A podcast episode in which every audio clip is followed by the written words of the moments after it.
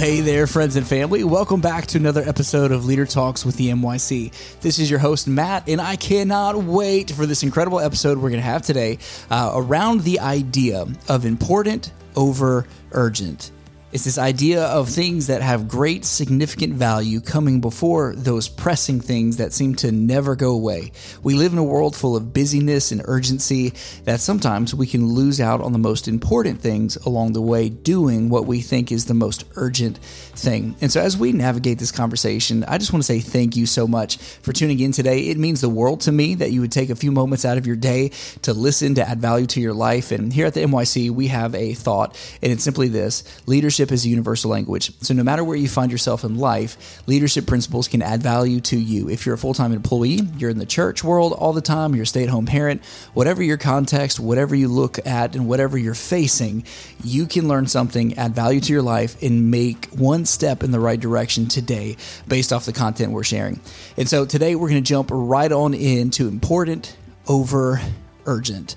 You know, this is a conversation Christy, my wife, and I have quite often, uh, and it's funny. It's because uh, she is a brilliant mind, and, and I really think that this thought originated with her in a book that she was reading. And, and if I'm honest with you, I can't remember any of that. I just remember how much sense it made to me when she was talking to me. So, Christy, if you're listening, I just want to say thank you for dropping this wisdom that we're going to share with our friends and family today.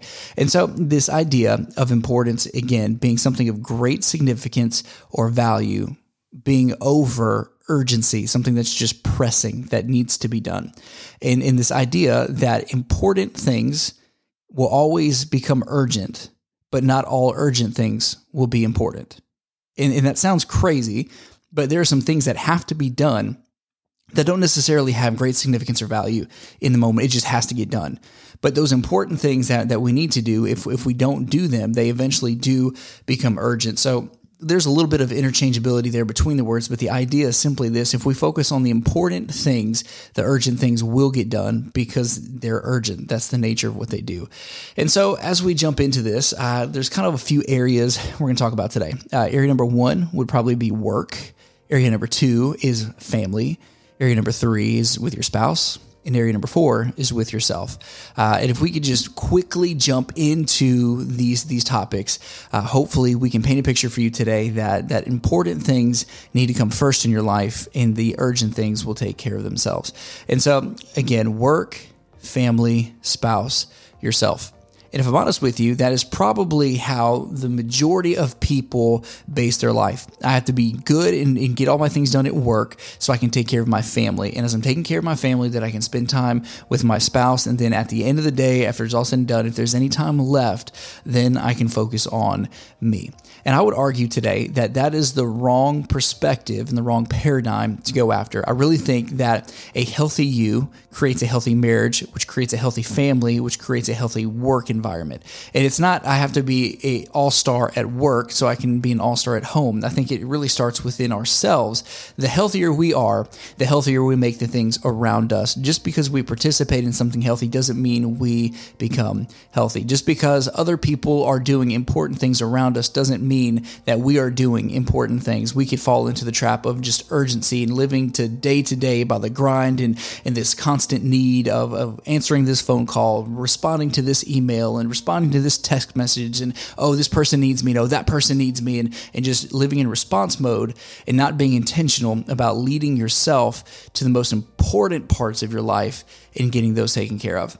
And so, uh, this again, this thought comes out of a passage of scripture in Ephesians chapter 5, uh, verses 16 to 17. Paul writes this He says, Look carefully then how you walk, not as unwise, but as wise, making the best use of the time, because the days are evil. Look carefully then how you walk, not as unwise, but as wise, making the best use of the time, because the days are evil. Notice here, Paul's not saying doing the right thing or the wrong thing, it's you doing the best thing it's it's not doing is this okay for me or not okay. It's the wise thing. It's it's it, this is not how can I just get by. I'm doing the best I can with what I have because I need to make the best use of the times.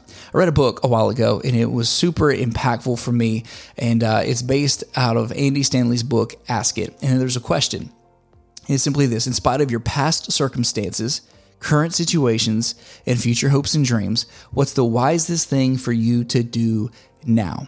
In spite of your past circumstances, current situations, and future hopes and dreams, what's the wisest thing for you to do now?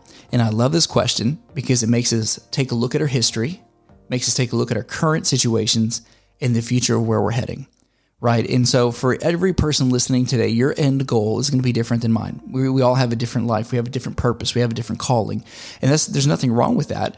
But this is not the formula of step one, step two, step three, and you're going to get to this perfect picture. This is a daily choice of you making the best decision, the wise decision to help you choose important things over urgent things.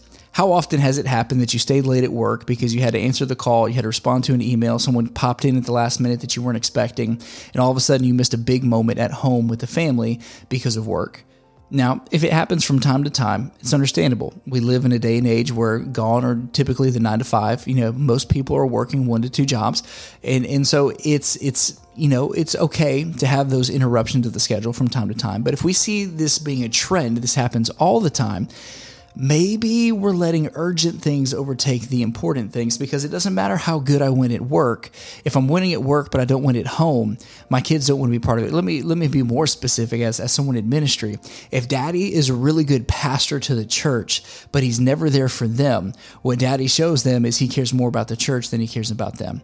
But even more important than, that, if, if I show all my attention to the church and show all my attention to my kids, but I'm not taking care of my wife, I'm not leading her well. That's that's my covenant. That's my partner. That's the one I have chosen to live my life with. And if I'm not taking care of that relationship well, man, then then what good is it going to do the boys if we fall apart? And so, then even a step further, how can I lead in my relationship with my with my wife well if I myself am not healthy? So we go back to the first four, right? Work, family, spouse, yourself. That's typically the trend we do. We do a lot of good work so we can provide for the family, so we can have good vacations, invest in the marriage, and then at the end of the day, whatever is left, there's a little bit of time for me. But I would argue that we have to shift that, that, that we start with ourselves and we focus on what we can do to improve our physical health, our mental health, our emotional health, and our spiritual health. Because I cannot be a good spouse if I am not healthy so, in spite of my past circumstances, my current situations, and my future hopes and dreams, what's the wisest thing for me to do now? And then, as I become healthy, I can have a healthy marriage. And if I have a healthy marriage, then I can have a healthy family dynamic. And if my family is doing well, then I can go to work and lead well. And so the idea is that there's a lot of things that we have to do in the day to day. There's things that it just it happens but it doesn't mean we have to be the ones to do them. Here's the beautiful thing about leadership is you can empower people. You can train people up, you can prepare them, you can equip them for the future. The problem is we feel like we have to be the only one to do it. We feel that sense of importance in our life that, oh, I have to be the one to do. And because I'm the one that has to do it, I'm not going to give anybody else an opportunity to. Uh, in the workplace, we feel we call it job security, but the best job security you could ever have is training up a store full of people to do the work. That way, it's not dependent on you because what happens when we're sick? What happens when we want to go on a vacation? What happens when something comes up and we have to pivot and we have to shift gears? You know, in the church world, it would make no sense for the pastor of the church to go and open the door and then to serve coffee and then to go swap between swapping slides on the screens and then playing an instrument and singing and then greeting and then praying and then preaching, and then altar, then opening the door and telling everybody goodbye. It would be a chaotic mess because that is not the role of the pastor to do. Now, those are all important things in their own way to get done. Those are all urgent things. But we can empower people to open the door and say, hey, we can empower and train people to serve coffee and be a good host. We can empower people to pray for others. We empower people to run media and lead teams. And we empower people for them to lead in worship and to sing and to use their gift. And we even we can empower other people to preach and share the gospel, but we can empower people to do the work. And so the goal for today, how can you figure out what are the things that only you can do? What are some of the things in your life that only you can do? Only you can take care of your health. Only you can take care of your spiritual health, your emotional health, your physical health, your mental health. Only you can do that. The workplace isn't going to do that for you. Corporate America is, is not going to make that a priority for them to check in on you. That's that's your responsibility. Only you can take care of your family. Only you can take care of your spouse. There are some things that only you can do, and those things are of great significance and value. They're, they're important. Now, there are things that are urgent that we have to do, like phone calls and emails. But if you're in a place of leadership, is it possible for you to empower someone to do that work? Craig Groeschel, in fact, we've said it multiple times on the podcast before, uh, is quoted at, at empowering people at 50% capacity. If someone can do something 50% to the level that you do, and you can, and they, they have this energetic attitude and they're excited and they're, they they want to learn and they want to grow, you can empower them at 50% and it's going to work out just fine. And so there's some things in our life that that you know they, they have to get done. And I'm not saying that this it's they're not important. We just forget about them because if you forget about them, I mean they're urgent. They have to get done. But but are they important for you to be the one to do it? And so I just, you know, some practical things I think about, uh, you know, when it comes to your life, use a calendar and schedule everything right? So here we go. Here's some important things. You look, take a look at the important things in your life. They're on the calendar. Birthdays are on the calendar. Vacations are on the calendar. Do you have a spot in your day where you designated that? That's going to be my time to pray. That's going to be my time to worship. This is my time to get in the Word. Do you pencil in those times for the Sabbath? This is the day that I'm taking a day off, and I'm choosing to take this day off, and I'm going to rest because I need to be healthy for me, I never wanted to take a day off. I never wanted to schedule a day off where I told somebody that I was not available because I based my value and my worth off of what other people needed from me.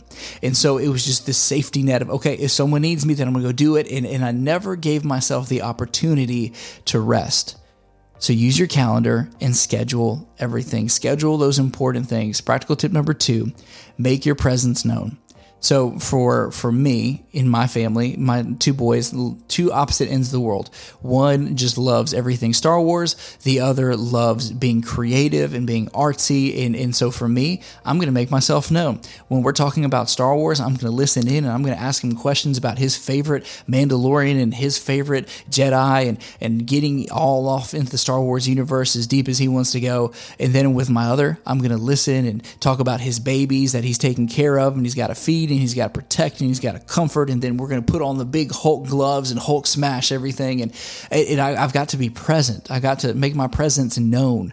And then even if you're like, let's shift from family to ministry context, right? So you have a youth group and you have a kids group that you're leading and everybody's got a game. I used to think that I'd have to be at the whole game for people to know that I was there. That's not the case. You have four games going on on Friday night, go to a game each quarter and then make a simple note of what happened in that game game and say, hey, I just want you to know I saw this play. You did a fantastic job. You make your presence known. So instead of having to, to be all of it, just make the part that you are really rich and really deep, right? So empower the people you can.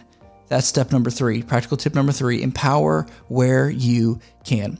You may be in a position where you can do all the empowering in the world, and I would encourage you, if you're not doing that, to go ahead and do that. Train people, equip them, let their leadership capacity rise. But if you are in a spot where you are the one being delegated to and you can't do that, here's what I would suggest learn how to lead up.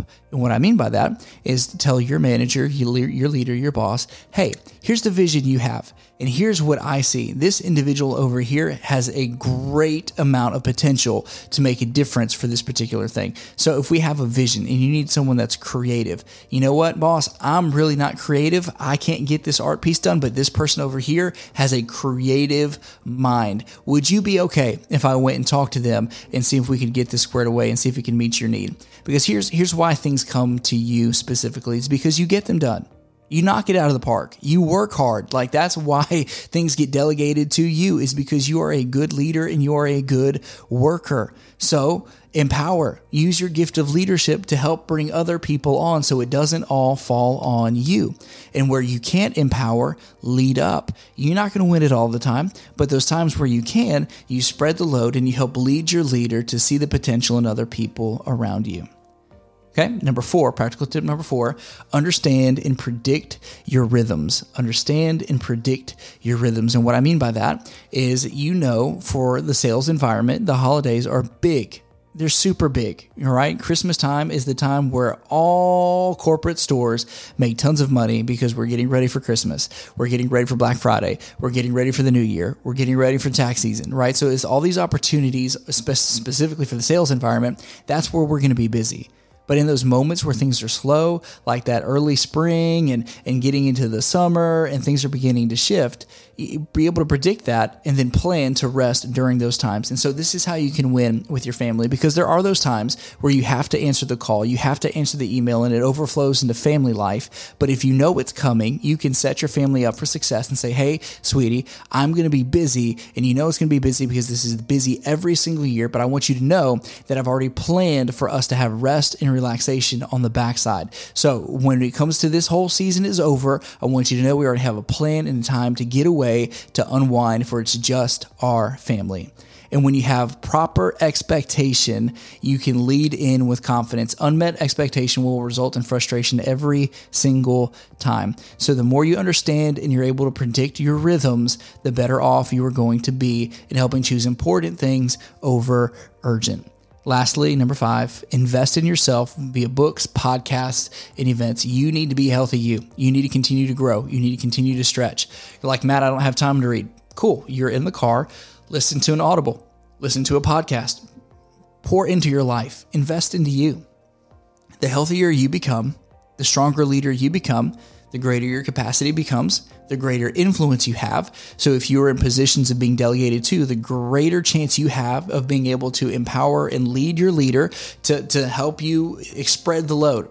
As you become the leader and you're the one doing the empowering and the delegating, as you continue to grow, you get to do that at a better scale and a better job. Because here's the deal it never gets easier all of life's challenges and all of life's uh, opportunities they come they're going to grow with you. And so learning to manage it now sets you up for success in the future. So here's the deal in spite of your past circumstances, your current situations, and your future hopes and dreams, what's the wisest thing for you to do now? We've got some practical things for you to look at and looking at your personal life and your relationship with your spouse, if you have one, and your kids, and then your work life, understanding your history how things may have been tense and frustrating and busyness has crept in. What are some some things that you can put in place that are not just okay, but they're wise that helps you move from point A to point B? In spite of your past circumstances and your current situation, which you're currently facing right now, knowing where you've been, knowing where you are, and knowing where you want to go, what's the wisest thing for you to do now? I truly believe with all my heart the more you focus on the important things of your life, the urgent things are going to take care of themselves. There will come a day if we go busy, busy, busy, busy, busy, busy, busy, and we do all the busyness, the things that have to get done, they're urgent and they're clawing at us and they have to get done, and we neglect the important things, we will end the day looking back, wishing we had lived a different life. But if we focus on the important things and we take care of what only we can take care of, and we identify and practically put into place those steps of how we can ensure that the important, great value, great significant things in our world are taken care of, everything else will fall into place. Hey, I hope this helped you today. I hope this added some value to your life. Uh, one of the things we just love here at the NYC, again, is just leadership development and helping people step into the fullness of who God has called them to be. We, we just love seeing people succeed. And so my heart is that you grew today. There's something you looked at and you can say, you know what? Here's something that I can change, I can focus on, I can improve, and I can I can focus on importance over urgence. I'll focus on the value and the significance over just the immediate action that needs to be done.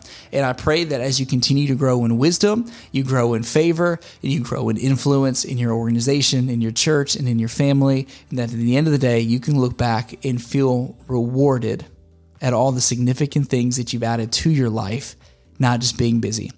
We love you guys so much. And again, if you haven't yet, we would love it so much if you would go ahead and subscribe to the channel, leave us a rate and a review. We would love to hear back from you.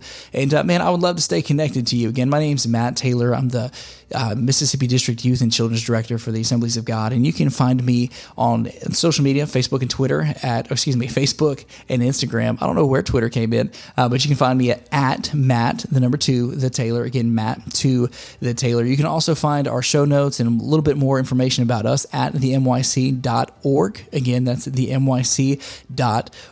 And we would love to stay connected with you. Again, thanks so much for tuning in today. We can't wait till next time.